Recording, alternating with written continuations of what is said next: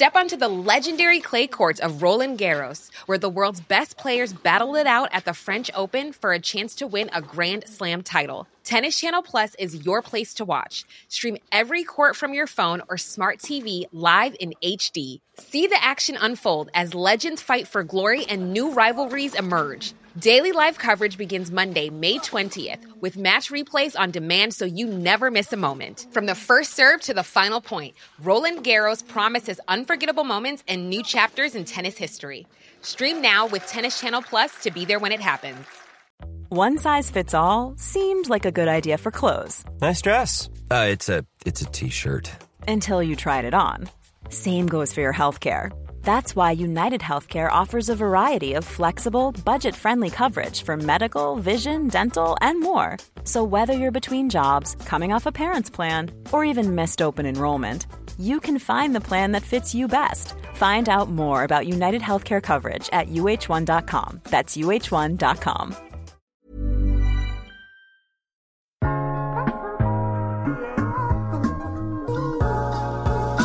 Hej. Mit navn er Mette Blok, og du lytter til iværksætterhistorier produceret af Hot Tribe Media. I dag skal vi høre endnu en iværksætterhistorie fra vores serie om Green Growth. Dagens deltager hedder Nima Sofia Tisdal, og hun er medstifter af Blue Lobster App. Virksomheden, der blev stiftet i 2018, skærer flere mellemled fra i en lidt konservativ og støvet branche. Det handler om fiskeri, hvor Blue Lobster er et bindeled mellem skånsomme fiskere og restaurationer, såvel som private forbrugere. Det er ikke altid så let at disrupte en ældgammel branche, og det har desværre betydet, at stifterne har fået flere trusler. Jeg har jo været ude og holde et foredrag for eksempel, og så er der en, der kommer op til mig bagefter fra branchen, en stor køber fra branchen, og sagt til mig, jamen jeg var heldig, at vi var så små i Blue Lobster, fordi hvis vi blev større, så skulle vi nok blive knust. Hør Nima fortælle om deres globale ambitioner, samt hvor vigtigt det bæredygtige aspekt er for de to stiftere. De taler ikke bare om madspild, de taler om livsspild. Ellers er ikke så meget andet at sige. En rigtig god fornøjelse. Nima, ordet er dit. Mine forældre arbejdede faktisk i NGO'er, da jeg var yngre, så jeg har altid forestillet mig, at jeg kom lidt ud fra sådan en non-profit baggrund. Men i virkeligheden så har min far været iværksætter, han har stiftet flere virksomheder. Han er fra Nepal oprindeligt, så har startet virksomheder der, og så i Skotland, hvor han flyttede til senere, og nu er han tilbage og har startet sin egen NGO. Så der er i hvert fald nogle iværksættergener der. Min mor har i virkeligheden også startet en masse projekter. Hun er nu indhaver af Sandvig Minigolf for Bornholm, så der er også noget der. Det er jo bare sjovt, jeg aldrig rigtig havde tænkt iværksætteri igennem mine forældre, igennem min barndom. Det var sådan noget charity non-profit, men de er jo i virkeligheden iværksættere begge to. Så igennem din barndom, så har du set dine forældre sådan være ude og starte ting op og drive ting. Ja. Var det noget, du forestillede dig, at altså netop nu siger du jo, at du troede, det måske skulle være noget non-profit, men nu er du jo her. Kan du ikke fortælle os lidt om rejsen dertil? Fordi hvordan finder man på at gøre det? Hvor fandt du, altså hvad var behovet? Hvor var ideen?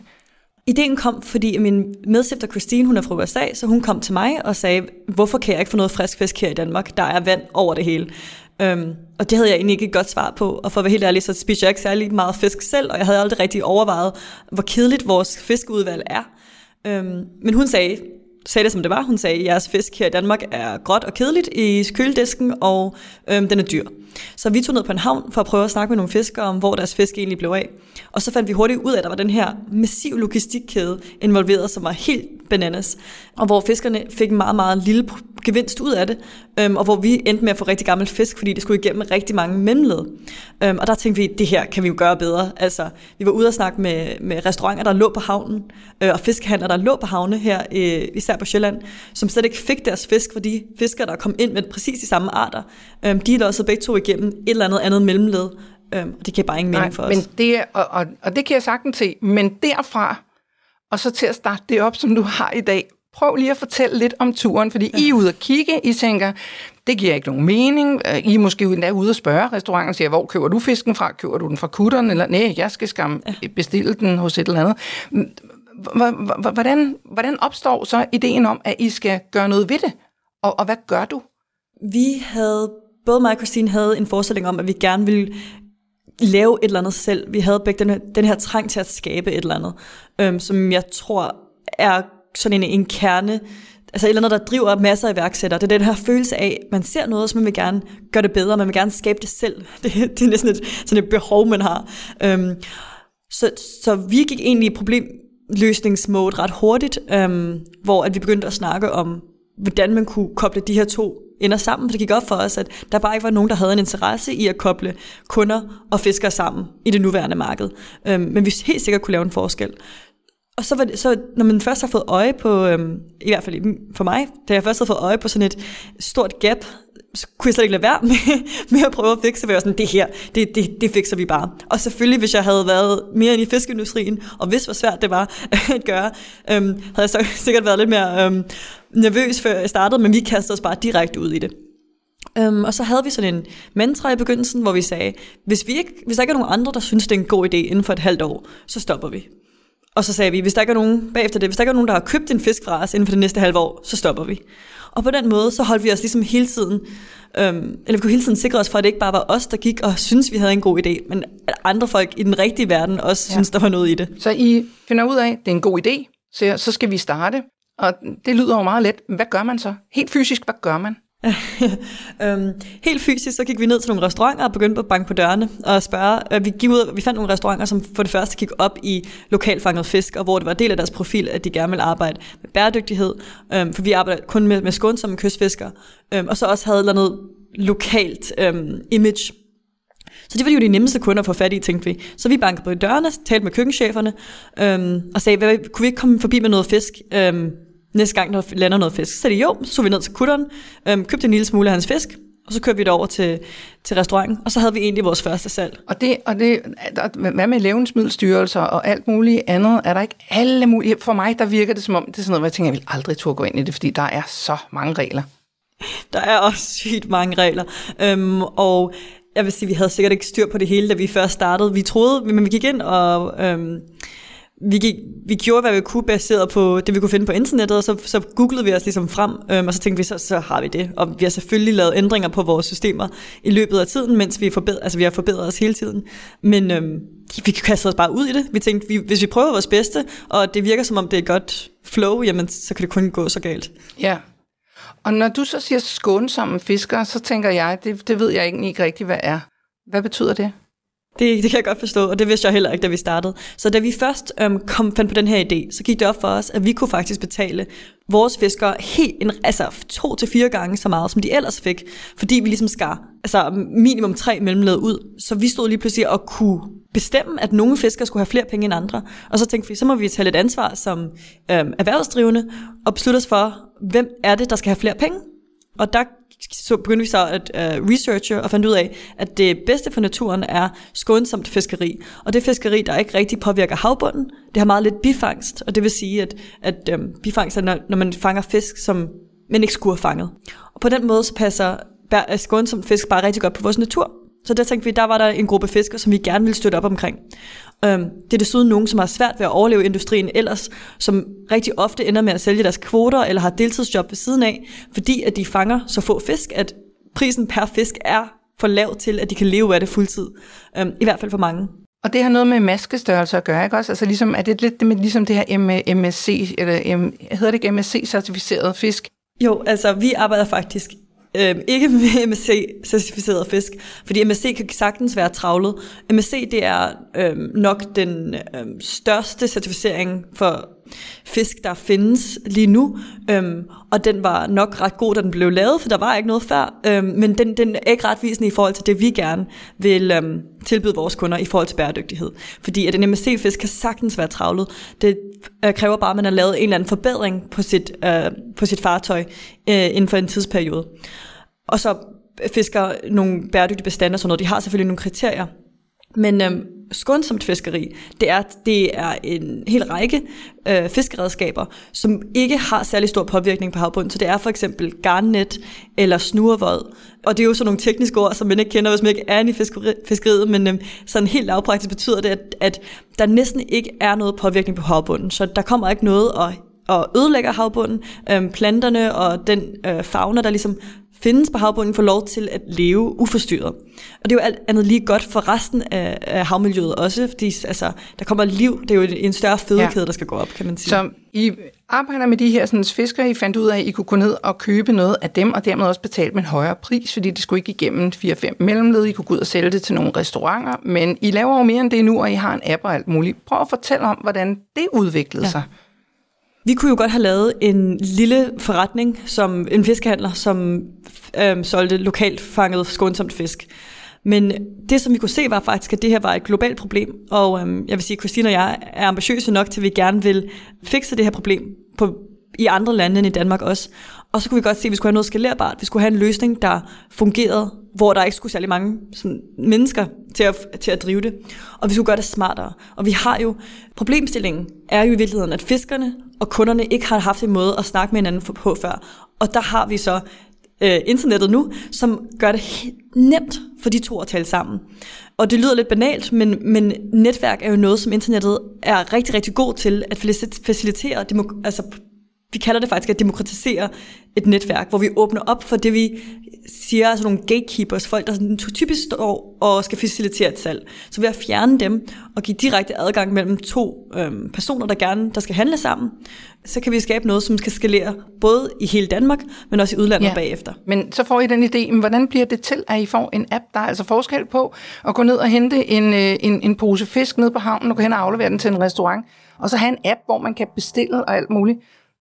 Det vi fandt ud af var, at når fiskerne kom i havn, så havde de en fangst, og den skulle meget hurtigt kommunikeres ud til kunderne.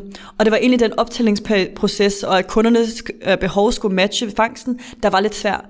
Og der tænkte vi, at hvis vi digitaliserede det hele på en app, så kunne vi hurtigere matche. Så det er egentlig den der matching-teknologi, som vi har fokuseret rigtig meget på. Og så var det spørgsmålet, skulle det bare være en hjemmeside, eller skulle det være en app? Og vi gik så med en app, fordi at der er kun nogle timer, hvor vi skal lave det match, så det skal ske hurtigt, og vi skal kunne sende notifikationer. Og det var faktisk en af de største grunde til, at vi lavede en app i stedet for en hjemmeside, for eksempel. Ja. Og så har I også noget med omkring sporing, at folk, der I sætter en sådan stor gennemsigtighed, sådan læser jeg det i hvert fald, at folk de kan gå ind simpelthen nærmest og se, hvor er min fisk fanget henne. Hvorfor var det vigtigt? Fuldstændig. Det er vigtigt med sporbarhed, fordi at vi har en industri her i fiskeriet, som har enormt store problemer med sporbarhed. Vi har ikke de tal fra Danmark, men i USA for eksempel, så er det 20% af fisk, der er fejlmarkeret som den forkerte art. Det vil sige, at hvis vi var 5 mennesker ude at spise torsk, så var en af os, der spiste en helt anden art. Vi har ikke på samme niveau et problem med fejlmarkeringer af arter i Danmark, men for eksempel landingsdatoen af fangst kan være fejlrapporteret på. Grunden til, at det er vigtigt, er, at vi er ude og arbejde med en naturressource, som er fælles ejet. Derfor fisker man på kvoter, og det er derfor rigtig vigtigt, at der er transparens hele vejen igennem, fordi vi har ligesom en aftale i vores samfund omkring, hvad der må fiskes og hvad der ikke må fiskes. Så det er rigtig vigtigt, at når der kommer en kutter ind, at der er ordentligt rapporteret, hvad er det, der ligger på det fartøj. Fordi ellers så kan vi ikke holde styr på som samfund, at vores bestande er sunde. Det, som vores teknologi gør, er, at når fiskeren så indberetter, når han står på havnen, så skyder det for det første direkte videre til Fiskeristyrelsen, så vi kan indberette med det samme.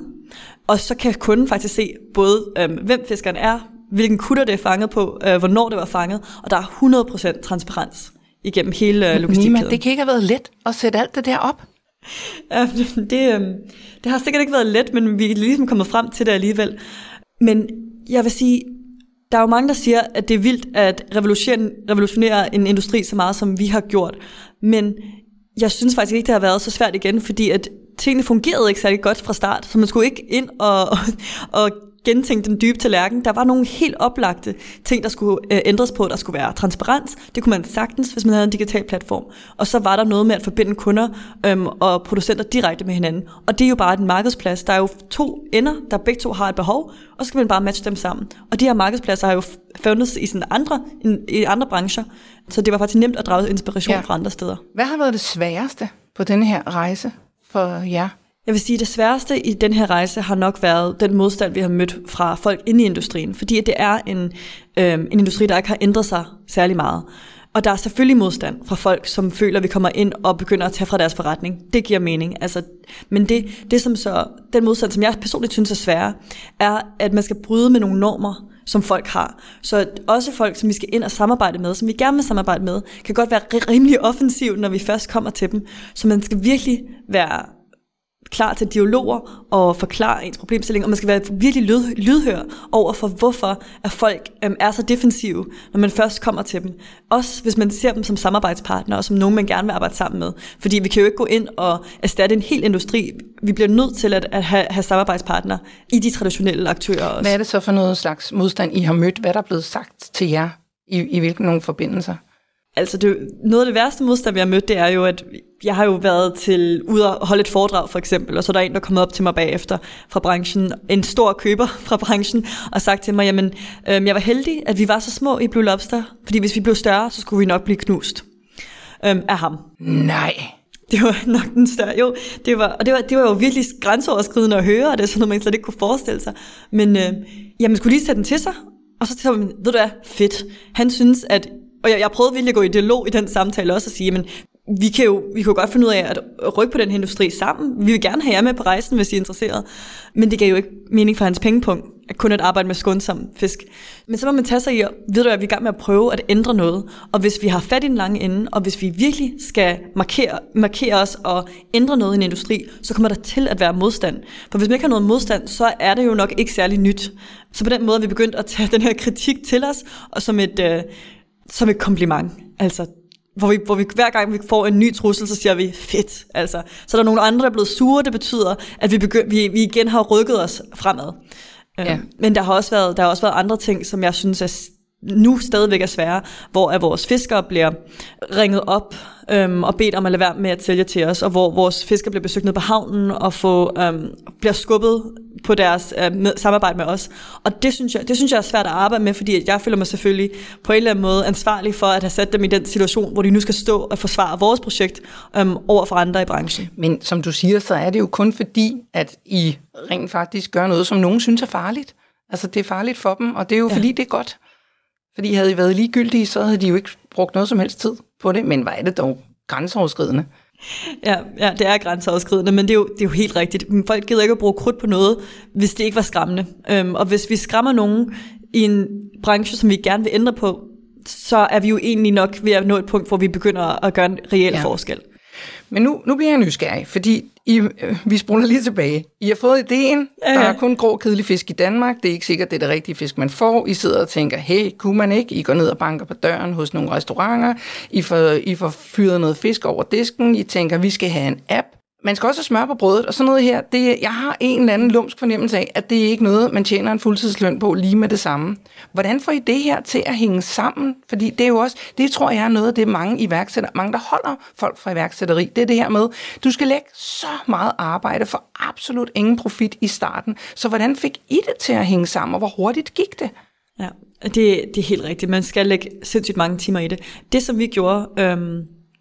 Vi var 2 medstiftere, der var Maja og Christine, og jeg tog faktisk et fuldtidsarbejde i det første år. Så jeg arbejdede for FN som dataanalytiker, og så splittede Maja og Christine min løn.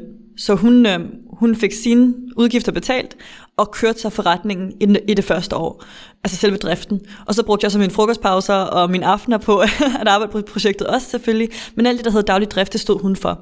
Og på den måde, så havde vi faktisk 9 måneder af salg, før vi behøvede at tage springet sådan rigtigt. Og der havde vi så begge to lavet en opsparing, der kunne vare mindst 6 måneder efter min opsigelse af mit fuldtidsarbejde. Og så sagde vi, nu gør vi det, nu springer vi begge to i. Og så gik det stærkt, da vi begge to var med i virksomheden. Så begyndte salget virkelig at vokse. Så hvordan har I haft nogle investorer indover, eller... Ja, det har vi. Vi fik en investeringsrunde i hus for cirka et år siden, hvor vi fik blandt andet Jakob Grønløkke fra Lykkes Mose ind, som har en hel masse viden om fødevarebranchen, også hvordan man skubber til nogle normer i fødevarebranchen. Fik Jesper Markusen ind, som har en række restauranter i København, og havde rigtig meget indsigt til, hvad deres behov var som kunder. Og så for eksempel Kasper Høgh ind, som på det tidspunkt var CEO hos Satudu, og havde derfor en eller anden god fornemmelse af, hvad man havde brug for i en platform, hvor man skulle have mange brugere, der interagerede med hinanden. Og Footprint Firm, som er virkelig, virkelig skarpe på bæredygtighed, og især hvordan man måler på bæredygtighed, for det er noget, der kan være virkelig svært. Det er sådan noget impact measurement. Men I lever af din løn, dig og Christine. I har bare snuden i sporet, I knokler. Prøv lige at fortælle mig om, hvordan udviklingsprocessen er, fordi jeg kan også godt få en idé om, at jeg vil lave en app. Det er ikke sikkert, det bliver til noget. Det er heller ikke sikkert, at det bliver godt. Så hvor var I henne at lede? Og hvor var I henne at få den hjælp? Og hvor købte I hjælp henne? Fordi I må simpelthen have... I har jo skulle skabe noget. Det kan man jo ikke skabe af ingenting. Nej, det er rigtigt. Det, som vi gjorde, var, at vi talte med så mange mennesker som overhovedet muligt. Vi gik ud, og vi spurgte folk, hvad de synes, og så skulle vi blive rigtig gode, rigtig hurtige til at filtrere den information, som vi fik. For der kom en masse folk med helt vildt vigtig information, som vi skulle kende til at kunne drive den her forretning, og så kom der også en masse dårlige idéer. Og det er simpelthen noget, som man kun kan lære hurtigt nok, er, hvordan man filtrerer igennem det. Så det vi så startede med, var, at vi startede med forretningen. Altså vi startede med at sælge fisken, og så derefter så begyndte vi at finde ud af, hvad er det for nogle behov, vi skal bruge i den her app, som vi nu havde besluttet os for, at det skulle være.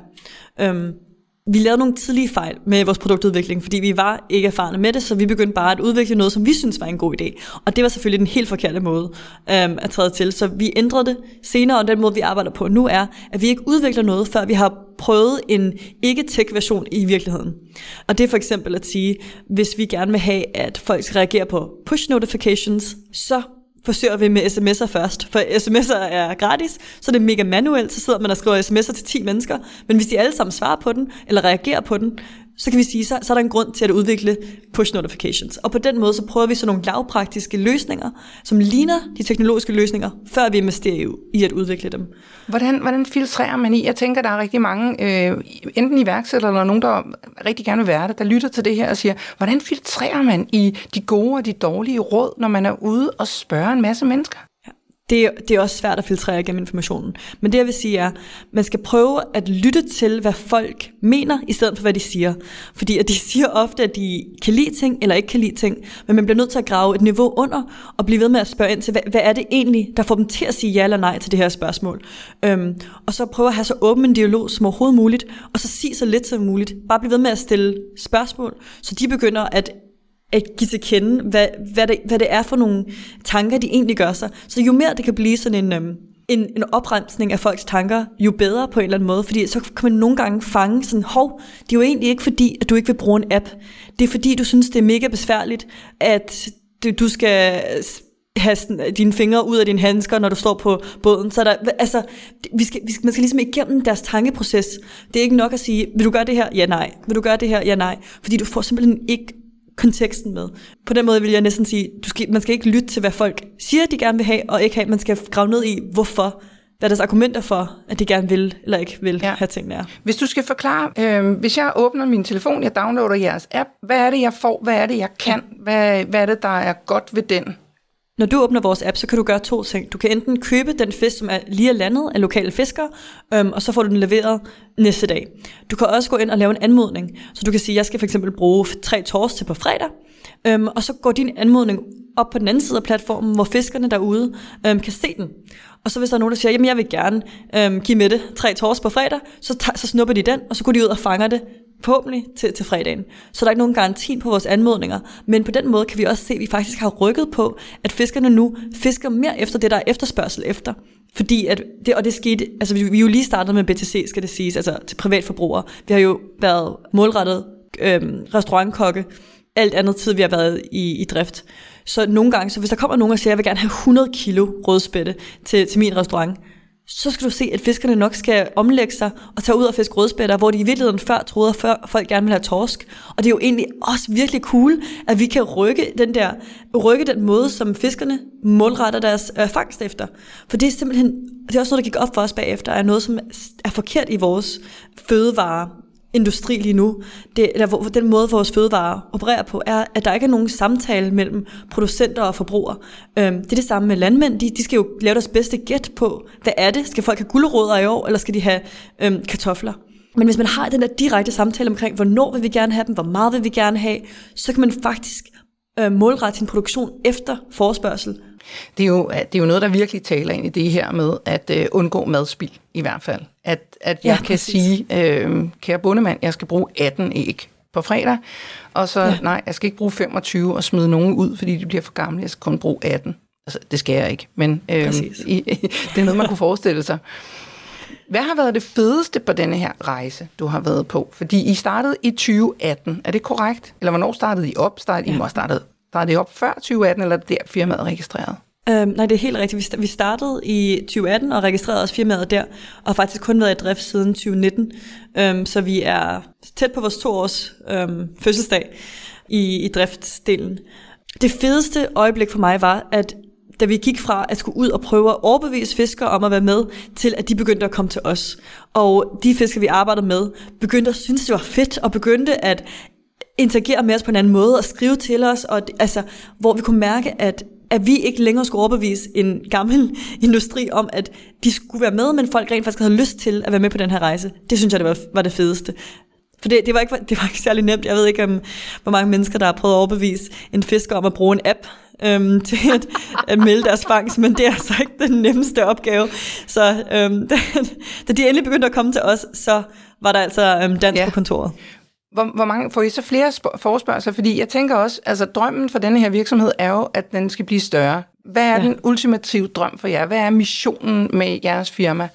Missionen er, at vi skal finde... Vi skal finde et setup, som kan fungere alle steder. Så fiskere i Tyskland og Sverige og Norge og Singapore og Tyrkiet også kan bruge den her app. Det, som er den store udfordring, er i virkeligheden ikke kun teknologien. Den synes jeg egentlig, der kom vi godt fra start. Noget af det, der er endnu sværere, er faktisk logistikken, og der synes jeg også, at vi er meget tæt på at have en god løsning, der kan bruges mange steder. Og det, vi nu skal ud og bevise, er, at det logistiksystem, vi har sat op her i København, også kan virke i Aarhus, også kan virke til Odense og Havnsø og Helsingør og Randers, og så derefter også kan bruges i udlandet. Fordi at der er mange, der knækker nakken på logistikdelen, når de skal lave sådan noget local sourcing. Den er svær. Men jeg tror, vi er et sted, hvor vi har noget, som kan replikeres andre steder. Så det har været en af de store udfordringer. Jeg vil sige, næsten større end at udvikle selve teknologien. Så jeg glæder mig nu til, at vi skal prøve at tage den andre steder hen. Så hvad er det, I gør? Det kan du da ikke bare holde hemmeligt. Siger, vi har virkelig knækket den her ned med logistikken, og så siger du ikke mere? Nej, men det, som vi gør anderledes, er, at vi har fået fiskerne til at pakke fisken lokalt, og det vil sige, at vi sparer et pakkelokale, simpelthen. Altså, vi sparer, at det skal igennem et eller andet centraliseret sted, hvor alt fisken skal ind. Så ved, at fisken kan pakkes på havnene, så kan vi jo faktisk transporteres direkte ud til slutforbrugeren med det samme. Det skal siges, at vi har også kølelager inde i København nu, men det er fordi, at det er for, at vi kan have noget inventar til næste dags levering og noget convenience. Men i princippet kunne vi nu begynde at levere direkte til kunder lige fra havnen med det samme, og kun gøre det. Og det er jo i virkeligheden drømmen. Så det lyder igen meget banalt, men det er bare ikke noget, som er blevet gjort før, og det er noget, som er blevet centraliseret igennem årene, hvor man ikke længere skærer på havnene, man ikke længere pakker på havnene. Og det er fordi, at alle de aktiviteter, der har med fiskeriet at gøre, er blevet centraliseret omkring de store havne. Men ved at få sådan nogle opgaver tilbage lokalt, så kan man faktisk også begynde at handle lokalt, for det er dem, der har manglet. Og næste drøm er selvfølgelig at få filetering lokalt på de forskellige havne, fordi der kunne man virkelig rykke på noget, tror jeg. Psst. Nu skal du lige høre. Global Roadrunner var en vigtig årsag til, at jeg tog min forretning til næste niveau. De har hjulpet mig med penge, know-how og kompetencer. Og hvis du vil gøre det samme, så kan du faktisk gennem dem få min medstifter og investor i iværksætterhistorier, Allan Sønderskov-Darer, til at hjælpe dig. Han blev i 2020 kåret til årets mest aktive investor og startede desuden det nu børsnoterede virksomhed FreeTrailer. Skal du have hjælp, ligesom jeg skulle, så kontakt dem på globalroadrunner.com. Ja, hvad venter du egentlig på?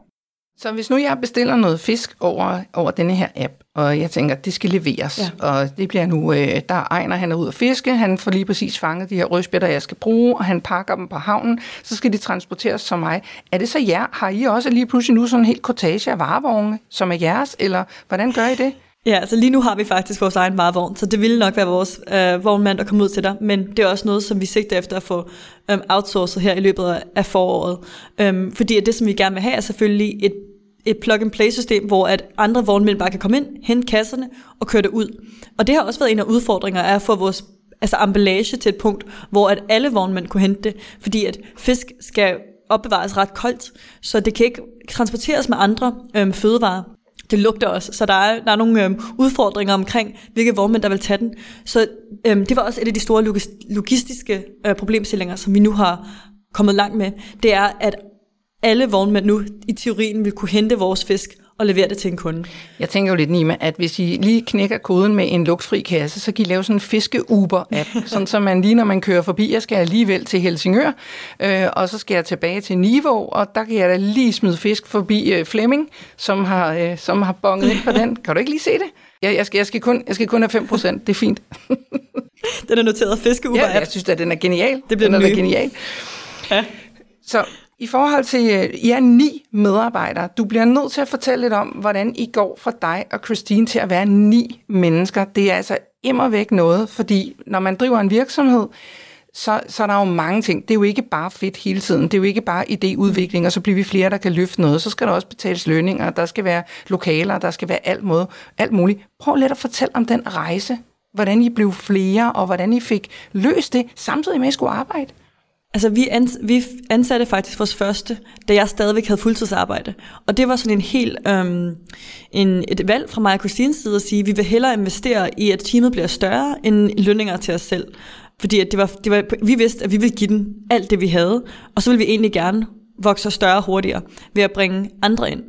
Så det var den første, vi gjorde, da vi først kunne se, at der var salg. Så brugte vi nogen ind, som havde kontakter i industrien og kunne hjælpe med salgsdelen. Da vi så lukkede vores investeringsrunde sidste år, så var det også med det formål at bringe vores softwareudvikling in-house. For vi vil gerne have vores udviklere, der sad med os og kunne skræddersy det, vi havde brug for, helt tæt på os. Så der skulle vi også lære rigtig meget omkring, hvordan man har softwareudviklingshus altså internt. Det er jo noget helt andet, når man ikke har arbejdet med teknologi, altså produktudvikling før, så det er en stor opgave, man skal løfte lige pludselig. Og det er jo nogle andre tidshorisonter. Så nu har vi også en lidt sjov virksomhed, hvor at vi har en driftsdel, jeg siger vi, fordi der sidder jeg. Vi løber hurtigt, der sker ting, der ændrer sig uge for uge, dag for dag. Der vi har et målsætning om at få alt vores fisk ud af døren inden for 48 timer, og alt fisk skal ud inden for 4 døgn. Så altså, det går hurtigt. Når der først lander fisk, så får vi at vide, hvad er der på skibet eller på fartøjet, og så er det ud, og så skal det bare i gang. Og det er bare hele tiden, at vi har sådan maks 4 dages turnaround-periode. Samtidig så har vi så den anden del af teamet, og de arbejder med produktudvikling. Så de har projekter, der varer rigtig, rigtig mange måneder ad gangen, og det kan godt være virkelig svært at navigere, når vi står og siger i driftsdelen, jamen nu skal vi have den her feature, og vi skal den her, og nu skal vi have udviklet det her, og så videre det først kommer 5 måneder senere. Det er nok den største opgave, vi har skulle haft, er at kunne finde ud af, hvordan de 2 dele af vores forretning egentlig forenes. Ja. Så da du sagde med ordet investeringsrunde, hvor er det, I bliver enige med jer selv om? Det skal vi altså. I har jo kastet jeres lommepenge i det. I har levet for halv løn. Prøv at fortælle lidt om økonomien. Ikke fordi du skal gå i detalje med tallene, men forstår du, hvad jeg mener? Lidt om, hvordan kom I dertil, og hvordan gør man det? Når man siger, vi vil godt have nogle penge. Kom. Mig og Christine, da vi startede, havde sådan en forestilling om, at vi skulle bootstrappe, og det er det, man kalder det, når man ikke tager noget investering ind. Og vi var bare sådan, vi skal bare tjene vores egne penge, vi skal bare bygge den her forretning, og det er bare os, der ligesom skal drive det, også fordi vi er missionsdrevet, så det var vigtigt for os, at vi ikke fik, at vi holdt fokus på det bæredygtige formål, vi også havde. Og så efter, at det gik meget godt, og vi voksede stille og roligt, så fik vi lige pludselig øje på, at det, som egentlig ville gøre, at vi voksede hurtigere og kunne få en helt anden skalering i gang, det var ikke kun pengene, men især den ekspertise, at have nogle folk, som bare kunne fortælle os, at vi var i gang med at lave fejl, fordi det gør man jo hele tiden. Man tager beslutninger hver dag som iværksætter. Og det er måske det mest stressende i virkeligheden er, at man ved, at hver eneste dag tager man et valg, som enten kan forbedre din forretning, ellers kan forværre den. Og er ved at have nogle folk med på teamet, som er investeret, fordi de har deres penge i det, som kan sige ja, nej, pas på den her vej, eller bare lave nogle introduktioner til folk, som man gerne vil kende. Det står vi kæmpe værdi i. Så vi gik ud og var, vil jeg selv sige, rimelig kredsende omkring, hvem vi gerne ville have ind, fordi vi vil gerne have folk, der ligesom kunne løfte forretningen, og alle sammen kunne komme med ekspertiser, som ikke lignede hinanden, men som kom med hver deres styrker. Så vi følte ligesom, at vores investorkreds ikke kun sidder med og har skudt nogle penge i det, men de er faktisk enormt aktive og hjælper rigtig meget, og det er folk, vi kan ringe til, og som kan give os gode råd, ja, og som aktivt arbejder med os. Og det var sådan set vores største fokus, når vi lavede vores investeringsrunde. Jeg tror ikke, der er ikke nogen rigtig måde at lave en investeringsrunde på. Vi lavede et budget og sagde, at hvis vi skulle lave alle de ting, vi gerne ville lave, hvor mange penge havde vi så brug for, til at det kunne lykkes? Og så gik vi ud og begyndte at snakke med nogle folk. Vi havde Kasper Høgh, på det tidspunkt var allerede del af vores virksomhed, og været en eller anden form for mentor for os i lang tid. Og han hjælper os også rigtig meget på i den proces med at lave introduktioner til folk, som kunne være interesserede. Og der vil jeg sige, at der er det også vigtigt, at man bruger sit netværk, og man går ud og snakker med folk, og forstår, at bare fordi man snakker med nogen om en potentiel investering, betyder det ikke, at bare fordi man har åbnet den samtale, betyder det ikke, at man nu er committed for life. Man skal bare snakke med folk og sige, jamen, er der god kemi her? Er det her nogen, jeg kunne forestille mig skulle arbejde sammen med i de næste år? Har vi den samme vision for, hvor vi gerne vil se virksomheden gå hen? Og så er det i virkeligheden lidt ligesom at date, ikke? Altså, så skal man ud og finde sit rigtige match. Og der vil jeg sige, så gå ud og snakke med så mange som muligt. Så på et tidspunkt, så når man ligesom at finde, eller det gjorde vi i hvert fald, så nåede vi at finde nok folk, der synes godt om ideen, til at vi havde alle de penge, som vi ligesom havde set, at vi havde brug for, til at kunne blandt andet at tage vores softwareudvikling in-house og kunne skalere forskellige dele af driften. Så hvor fik I, for det første så vil jeg sige, det lyder som om I er meget sådan passionsdrevet, at det er, know-how og menneskerne før pengene. Og det er ikke, fordi jeg synes, penge er dårlige overhovedet, ja, fordi det er de, og man skal bruge dem. Mm. Men netop som du siger, det er jo som at date. Altså, det skal være nogen, som du rent faktisk også, ja, kan holde ud, og som giver noget på den lange, ja, bane, ikke? Men hvordan så? Nu sidder du i noget, der ligner et kontor. I har nogle lokaler. Det havde I garanteret ikke, da du lige var hos FN og løb dobbelt så hurtigt som alle mulige andre. Hvordan skete den udvikling? Vi fik et kontor, fordi vi havde brug for pladser, hvor vi alle sammen kunne sidde sammen. Vi sad rigtig længe på CBS, hvor vi havde nogle gratis kontorspladser, og vi endte med at sidde sådan 8 mennesker rundt om 2 borde, og så på et tidspunkt, så kiggede Christine og jeg hinanden i øjnene og sagde, det her kan vi ikke tilbyde vores ansatte længere, det går ikke. Vi bliver nødt til at finde et ordentligt kontor. Og så havde vi jo i budgettet, at vi ligesom kunne gå ud og finde et kontorsplads, hvor vi kunne sidde 10 mennesker sammen. Og det er jo bare noget, man bliver nødt til at prioritere. Man bliver nødt til at budgettere med, hvad er det for nogle omkostninger, der ligger i at have ansatte. For det er jo mere end lønninger. Det er jo, ja. Hvad har været den største læring for dig? Fordi at gå fra at få en fiks idé, og netop igen tage lidt fisk fra en fisker og sælge det til en restaurant, til at sidde nu, og ja, 9 mennesker, og der er lønninger, og der er ting, og der er budgetter, og der er KPI'er, og der er alt muligt andet. Hvordan har I lært alt det undervejs? Hvor har I fisket alt det der? Brugte lige et meget smart ord her. Fisket alt den viden. Ja. Der har været rigtig meget, vi skulle lære rigtig hurtigt. Og jeg tror, at dels så har det været godt at have vores investorer med, fordi at de har den erhvervserfaring, som de ligesom har. Og så handler det også bare om at holde tungen lige i munden, og så tage ind i de ting, man er i gang med at gøre, og anerkende, hvor man er dårlig, og så spørge til råd. Jeg tror, det værste er, at man bare kan sidde og lukke sine ører og lukke sine øjne og sige, fuck, nu ved jeg ikke, hvad jeg skal gøre, så nu prøver jeg bare, indtil det går rigtigt. Der er ressourcer over det hele, og folk, der gerne vil hjælpe og gerne vil være med til at dele deres viden ud. For eksempel skulle vi lige lave noget med noget betalingsløsning, og der er en masse lovgivning omkring det, og en masse ting, der skal gå rigtigt, så skal man selvfølgelig ikke sidde og bare prøve sig frem, for så ender man sidde, hvis man ikke er ekspert i det, så kan man ender sidde rigtig meget tid på at grave igennem dokumenter og prøve at læse sig frem til alt muligt.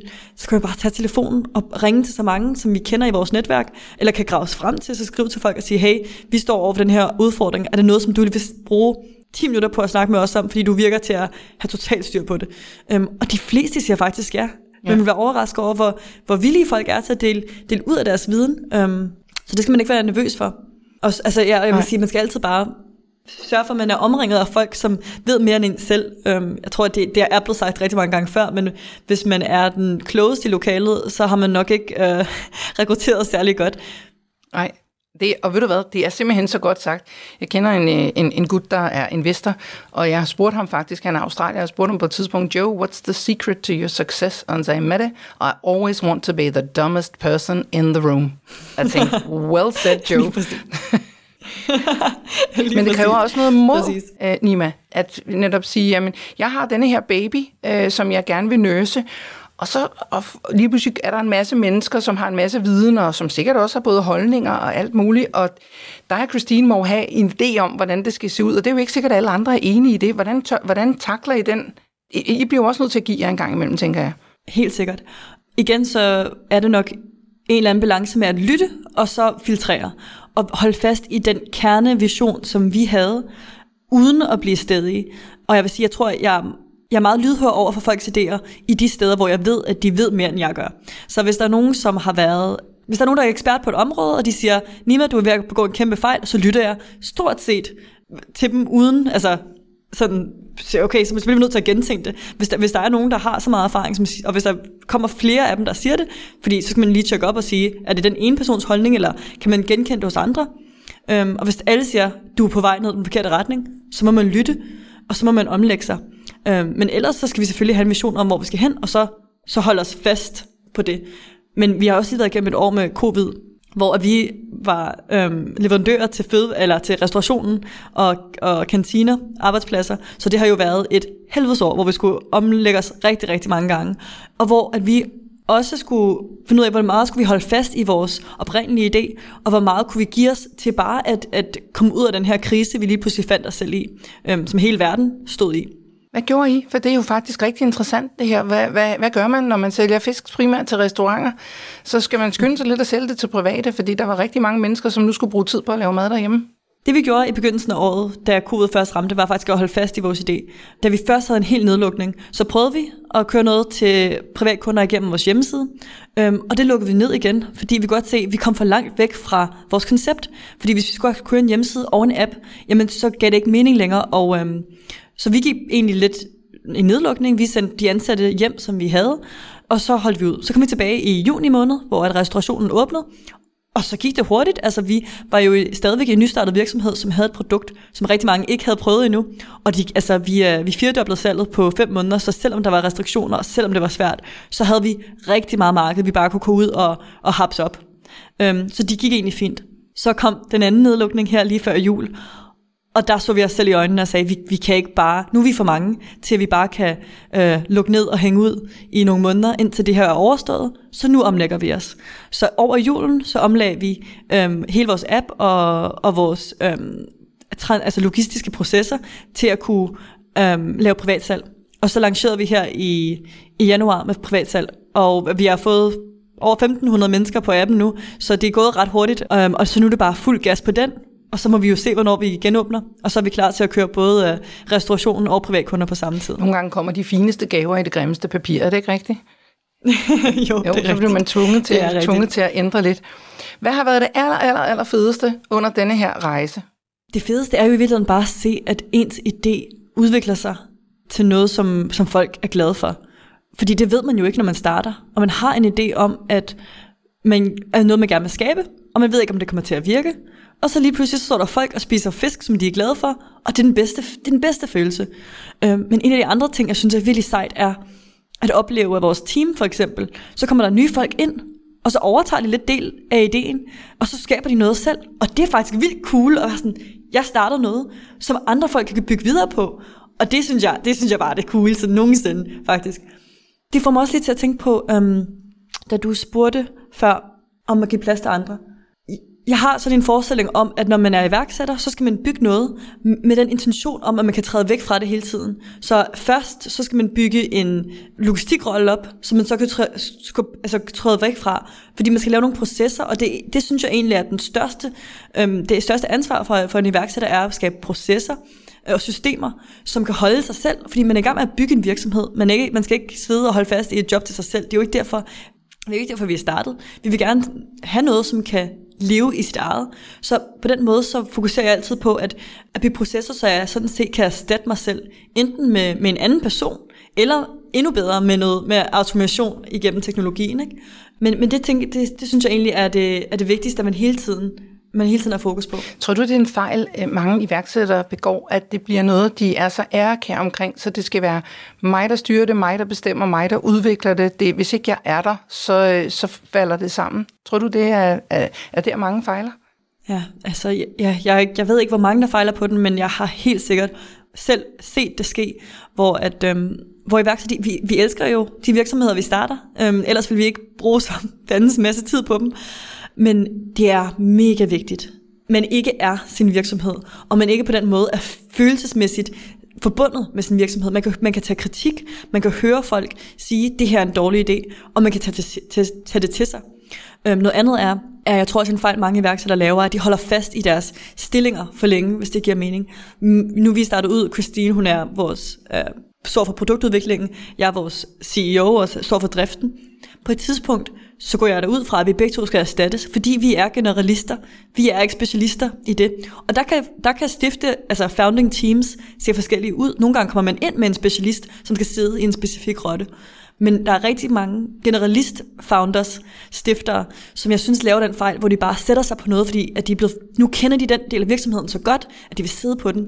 Men hvis virksomheden vokser hurtigt nok, så skal de jo begynde at fjerne sig fra det og få nogen, der har mere erfaring ind og erstatte dem selv. Det kan godt være en svær proces, kunne jeg forestille mig, men i virkeligheden så synes jeg, at det er den største kompliment til en iværksætter, når de kan erstatte sig selv. Ja, for det kan nemlig godt være svært, det her med at træde væk fra det, og så overgive det til en anden og skulle have tillid. Men jeg har hørt fra flere iværksættere, som netop har gjort det her med, at så sidder de i bestyrelsen i stedet for, og så har de en direktør, som kører det og bare er lykkelig for, at der sidder en, som bare kan det. Præcis. Jeg tror også, det er nogle helt andre kompetencer, man har brug for i forhold til at starte noget op, og så at være en god driftsperson. Ja. Det tror jeg helt fundamentalt er to forskellige ting. Hvad kan appen af nye ting om et år?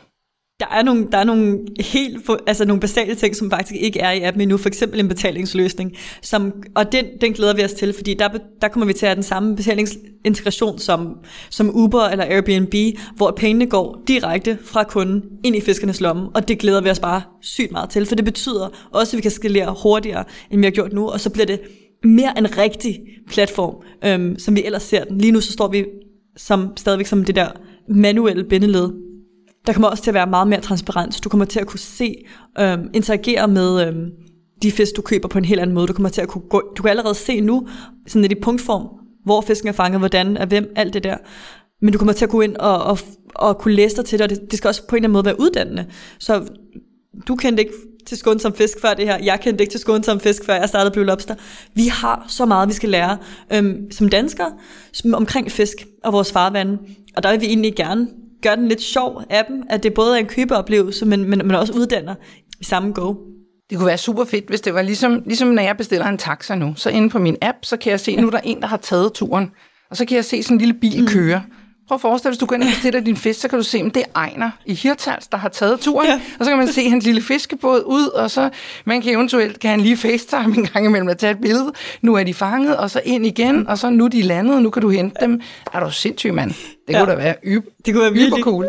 Men præcis, det kunne være så cool. Faktisk, det sjove historie er, at den største grund til, at vi ikke har noget tracking på vores fiskere lige nu, fordi vi kunne jo godt tracke deres telefon, det er, at de er så nervøse for, at de andre fiskere skal vide, hvor deres gode spots er henne. Så de er bange for, at de andre fiskere går ind og kigger på, hvilke ruter de tager, og så kommer og stjæler deres fiskespots. Så det er faktisk den største barriere, vi har for at lave sådan en model. Ja, og så kunne man måske gøre det, så det kun var kunden, der havde, kun når man havde købt, at man kunne få lov til at kigge. Men igen, jeg kan godt se, den kommer ikke til at holde. Ja. Har der været noget tidspunkt, hvor du har tænkt, okay, det går ikke alligevel? Ja, der har været tidspunkter, hvor at jeg bare følte, at tingene var svære. Jeg ved ikke, om jeg har aldrig nogensinde givet op, fordi ellers ville jeg jo ikke sidde her. Men der er dage, som er svære. Og jeg tror, en ting, som der er en stor misforståelse omkring med stress i iværksætteriet, er, at folk tror jeg, at iværksættere er stresset, fordi de har helt vildt meget at lave. Men jeg tror i virkeligheden, det kommer fra alt den ansvar, som man lige pludselig tager på skuldrene, fordi man vågner hver dag, og så er man sin egen chef, og man er også andre personers chef. Man står ligesom med hele ansvaret selv i forhold til at tage beslutninger. Hvad er det, alle skal fokusere på? Hvad er det, hvilken retning skal vi i? Hvad er det, vi nedprioriterer? Hvad er det for nogle veje, vi ikke går? Fordi når man er et lille team, og man er i opstart, så handler det i virkeligheden mest om bare at fokusere, så man alle sammen løber den samme vej. Og man kan jo sagtens lave fejl, og vi tager jo alle sammen dårlige beslutninger nogle gange. Men den vægt, der ligger med de beslutninger, det synes jeg kan være stressende og veje på en helt anden måde. Og der tror jeg, at mig og Christine nu er i gang med en meget vigtig ændring i vores livsstil omkring vores sådan work-life balance, fordi at hvordan kan vi bedst sørge for, at vi tager de rigtige beslutninger? Det tror jeg i virkeligheden er ved at have overskud. Have overskud i sit personlige liv, have overskud i bare sit daglige liv. Så hvis man sidder og arbejder på kontoret så klokken 10-11 hver aften, som vi gjorde længe, så tror jeg, man tager værre beslutninger. Og det kræver egentlig bare, at man har mere fokus, og man er endnu mindre, mere snævre ambitioner omkring. Det er lige præcis de her ting, vi gerne vil. Der har selvfølgelig også været tidspunkter under corona, hvor at det hele var ved at, altså, hvor man bare tænkte, hold nu kæft, hvordan skal vi gøre det her? Og de restriktioner, der blev ved med at komme. Det sværeste i coronatiden var i virkeligheden ikke, da der var nedlukning af branchen. Det var, da restriktionerne kom i efteråret. Fordi at alle restauranter skulle have lukket kl. 10, det betød, at man mistede en tredjedel af kunderne, altså aftenkunderne, som skulle til middag. Og det betød i vores tilfælde, at fisk er en dyr vare, så det er også noget af det første, man skærer. Så vores, det man siger, average order, den gennemsnitlige bestilling, som folk lavede, faldt med 40%. Og det betød, at vi skulle lave rigtig mange, lige så mange salgsopkald, vi skulle ud og levere lige så mange gange. Så driften var i fuld sving. Men hver bestilling var bare mindre, så også hele den budget, vi ligesom havde lagt for at kunne køre en forretning, var fyldt med fejl i vores assumptions på hvad tingene skulle koste. Så det var svært. Altså det var sådan en, hvor man sad og tænkte, nu skal vi jo bare presse igennem, og salget gik opad. Men altså, vi knoklede virkelig for at kunne holde de salgstal oppe, fordi det var jo næsten dobbelt så mange salg, vi skulle nå at lave, for at komme i mål med de samme salgstal. Shit, det har været lidt af en tur indtil videre. Jeg håber for jer, og for selvfølgelig også alle andre, at der snart bliver lukket op igen, så I kan få fuld pedal på, og at appen bliver sådan en, som vi alle sammen bruger, så vi kan støtte vores lokale fiskere. Og så vil jeg ellers bare sige tusind tak, fordi du ville dele din historie. Tak, fordi jeg måtte. Det var rigtig hyggeligt. Det var altså historien om Blue Lobster App, fortalt af Nima Sofia Tisdal. Afsnittet var nummer 3 i vores Green Growth-serie, der udkommer hver mandag. Jeg har ikke så meget andet at sige end tak, fordi du lyttede med, og kan du nu have en rigtig god og entreprenant dag, til vi lyttes ved. Hej.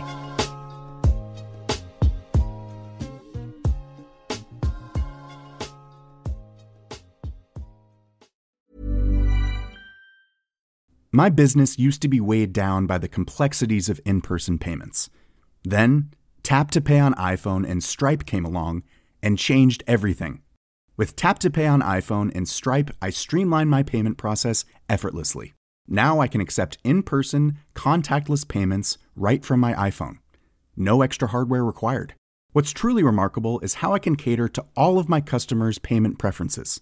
Whether they're using cards, Apple Pay, or other digital wallets, Tap to Pay on iPhone and Stripe ensure a smooth checkout experience every time. And it's not just me. Stripe helps businesses of all sizes, from local markets to global retailers, scale quickly and stay agile. To learn how Tap to Pay on iPhone and Stripe can help grow your revenue and reach, visit stripe.com/tapiphone.